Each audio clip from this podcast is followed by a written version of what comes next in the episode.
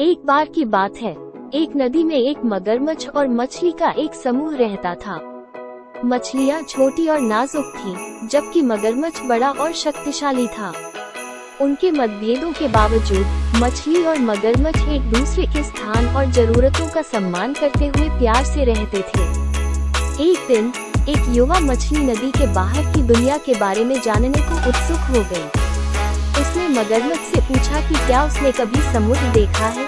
और मगरमच्छ ने जवाब दिया कि नहीं, उसने देखा। मछली हैरान थी और उसने महसूस किया कि मगरमच्छ ने अपने पूरे जीवन में नदी को कभी नहीं छोड़ा था।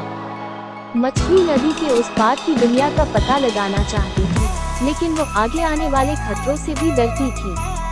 उसने मगरमच्छ को अपने डर के बारे में बताया और मगरमच्छ ने उसकी मदद करने की पेशकश की।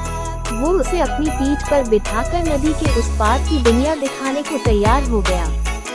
मछली पहले तो हिचकिचा रही थी, लेकिन उसने मगरमच्छ पर भरोसा किया और उसके साथ जाने को तैयार हो गई।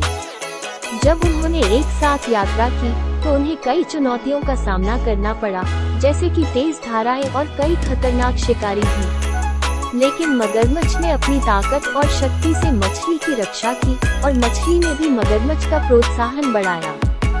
आखिरकार, वे समुद्र में पहुँचे और मछली समुद्र की विशालता और सुंदरता को देखकर दंग रह गई। उसने मगरमच्छ को इस अविश्वसनीय साहसिक यात्रा पर ले जाने और उसे नदी से परे की दुनिया दिखाने के लिए बहुत धन्यवाद दिया।